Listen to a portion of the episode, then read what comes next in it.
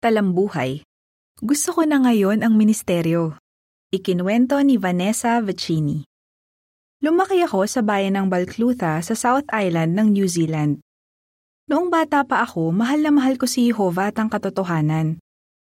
Gustong gusto kong dumadalo ako. Masaya ako at panatag kapag kasama ko ang mga kapatid sa kongregasyon. Kahit mahiyain ako, nag enjoy ako sa ministeryo linggo-linggo hindi ako nahihiyang mangaral sa mga kaeskwela ko at sa iba. Ipinagmamalaki kong saksi ni Jehovah ako at noong 11 years old ako, inialay ko ang buhay ko sa Diyos. Hindi na ako masaya. Nakakalungkot nang mag-teenager ako, unti-unting lumamig ang pagmamahal ko kay Jehovah. Nakita kong parang halos nagagawa ng mga kaeskwela ko ang lahat ng gusto nila. At gusto ko rin yun.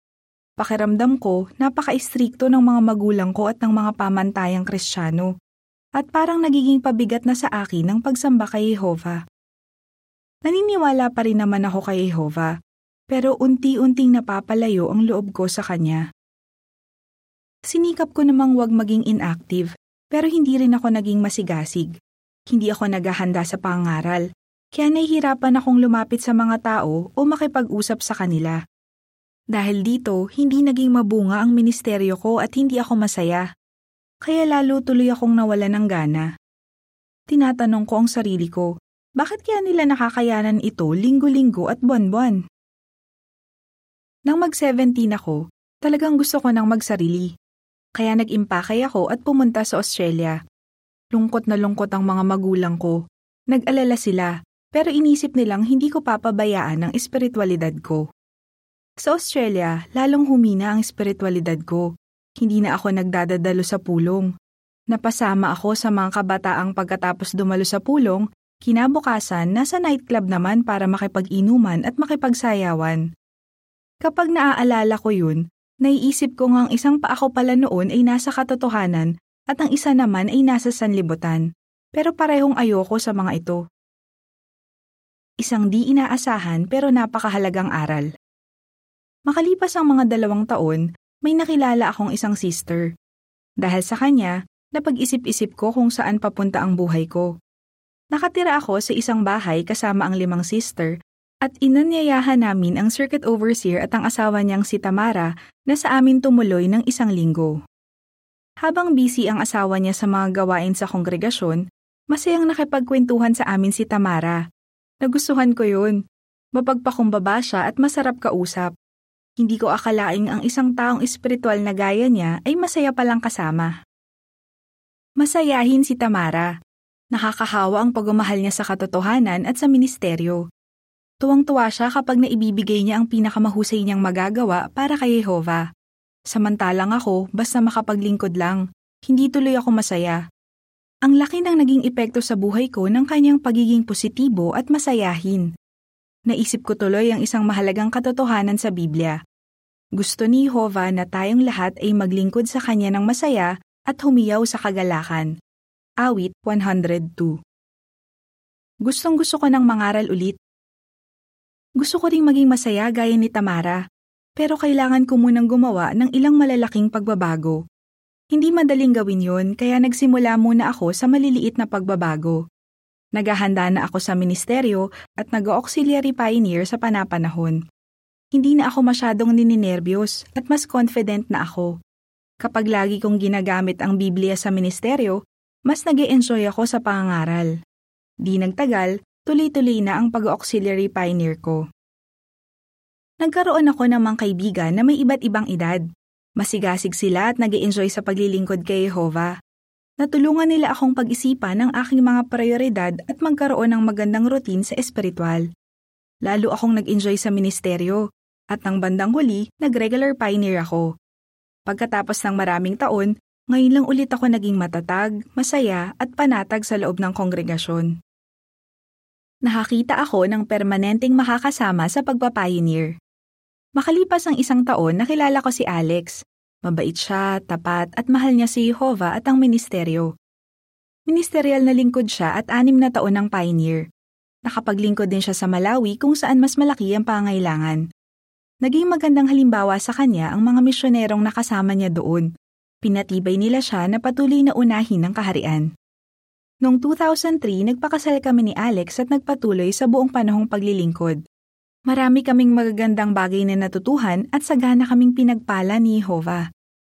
Higit pang pagpapala. Noong 2009, inanyayahan kaming maglingkod bilang mga misyonero sa Timor-Leste, isang maliit na bansa sa Indonesian archipelago. Magkakahalong pagkabigla, tuwa at takot ang naramdaman namin. Makalipas ang limang buwan, dumating kami sa Dili, ang kabisera ng bansa. Nanibago kami sa buhay dito. Kailangan naming mag-adjust sa bagong kultura, wika, pagkain at paraan ng pamumuhay. Sa ministeryo, madalas naming nakikita ang epekto ng kahirapan, kakulangan sa edukasyon at pang-aapi. Nakita rin namin ang maraming taong napinsala ng digmaan at karahasan sa pisikal at emosyonal na paraan. Ayon sa talababa, mula 1975 dumanas ang Timor-Leste ng mahigit 20 taong digmaan dahil sa ipinaglalabang politikal na kalayaan. Sa pagpapatuloy, Ibang-iba ang pangangaral dito. Halimbawa, nakilala ko ang 13 anyos na si Maria. Malungkot siya, ilang taon na siyang ulila sa ina, at bihira niyang makita ang tatay niya. Gaya ng maraming kaidaran niya, Walang direksyon ang buhay ni Maria. Minsan, iyak siya ng iyak habang sinasabi sa akin ang nararamdaman niya. Pero hindi ko maintindihan ang sinasabi niya dahil hindi ko pa masyadong alam ang wika nila.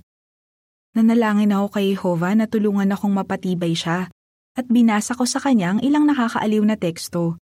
Nang sumunod na mga taon, nakita kong binago ng katotohanan ang disposisyon, itsura at buhay ni Maria. Nagpabautismo siya at ngayon, may mga Bible study na siya. Sa ngayon, mayroon ng malaking espiritual na pamilya si Maria at nakakadama siya ng pagmamahal mula sa kanila. Pinagpapala ni Jehovah ang pangaral sa Timor-Leste. Kahit ang karamihan sa mga mamamahayag ay nito lang nakalipas na sampung taon na bautismuhan, marami ang naglilingkod bilang mga pioneer, ministerial na lingkod o elder. Ang iba naman ay nasa remote translation office at tumutulong sa pagsasali ng mga publikasyon sa kanilang sariling wika. Tuwang-tuwa akong marinig ang pagkanta nila sa mga pulong, makita ang mga ngiti sa kanilang mga labi, at masubaybayan ang kanilang espiritual na pagsulong. Mas masaya pala ang buhay dito. Ibang-iba ang buhay sa Timor-Leste kumpara sa Australia, pero mas masaya pala rito. Kung minsan, nagsisiksikan kami sa isang maliit na bus na may mga kargang daing na isda at mga gulay mula sa palengke. May mga araw na nagwa-Bible study kami sa isang mainit at maalinsangang maliit na bahay na lupa ang sahig habang may mga manok na nagtatakbuhan. Pero kahit ganito ang sitwasyon, madalas na naiisip ko, ang saya ng ganitong buhay. Kapag naaalala ko ang nakaraan, Nagpapasalamat ako sa mga magulang ko dahil ginawa nila ang lahat para ituro sa akin ang mga daan ni Jehovah at sinuportahan nila ako kahit noong teenager ako at matamlay sa paglilingkod kay Jehovah. Nagkatotoo sa akin ang Kawikaan 22.6. Proud na proud sa amin ni Alex sa mga magulang ko. Masaya silang makitang ginagamit kami ni Jehovah. Mula 2016, naglilingkod na kami sa gawaing pansirkito sa teritoryo ng sangay ng Australasia. Hindi ko akalaing itinuring ko noon na pabigat ang pangangaral. Gusto ko na ngayon ang ministeryo. Narealize ko na ano man ang mangyari sa buhay natin, magiging tunay na masaya lang tayo kapag buong puso tayong naglilingkod sa Diyos. Oo, ang nagdaang labing walong taong paglilingkod kay Jehovah kasama ni Alex, ang pinakamasasayang taon ng buhay ko. Naintindihan ko na ngayon ang sinabi ng salmistang si David kay Jehovah ang lahat ng nanganganlong sayo ay magsasaya. Lagi silang hihiyaw ng may kagalakan, at ang mga umiibig sa pangalan mo ay magiging masaya. Awit 5.11 Katapusan ng artikulo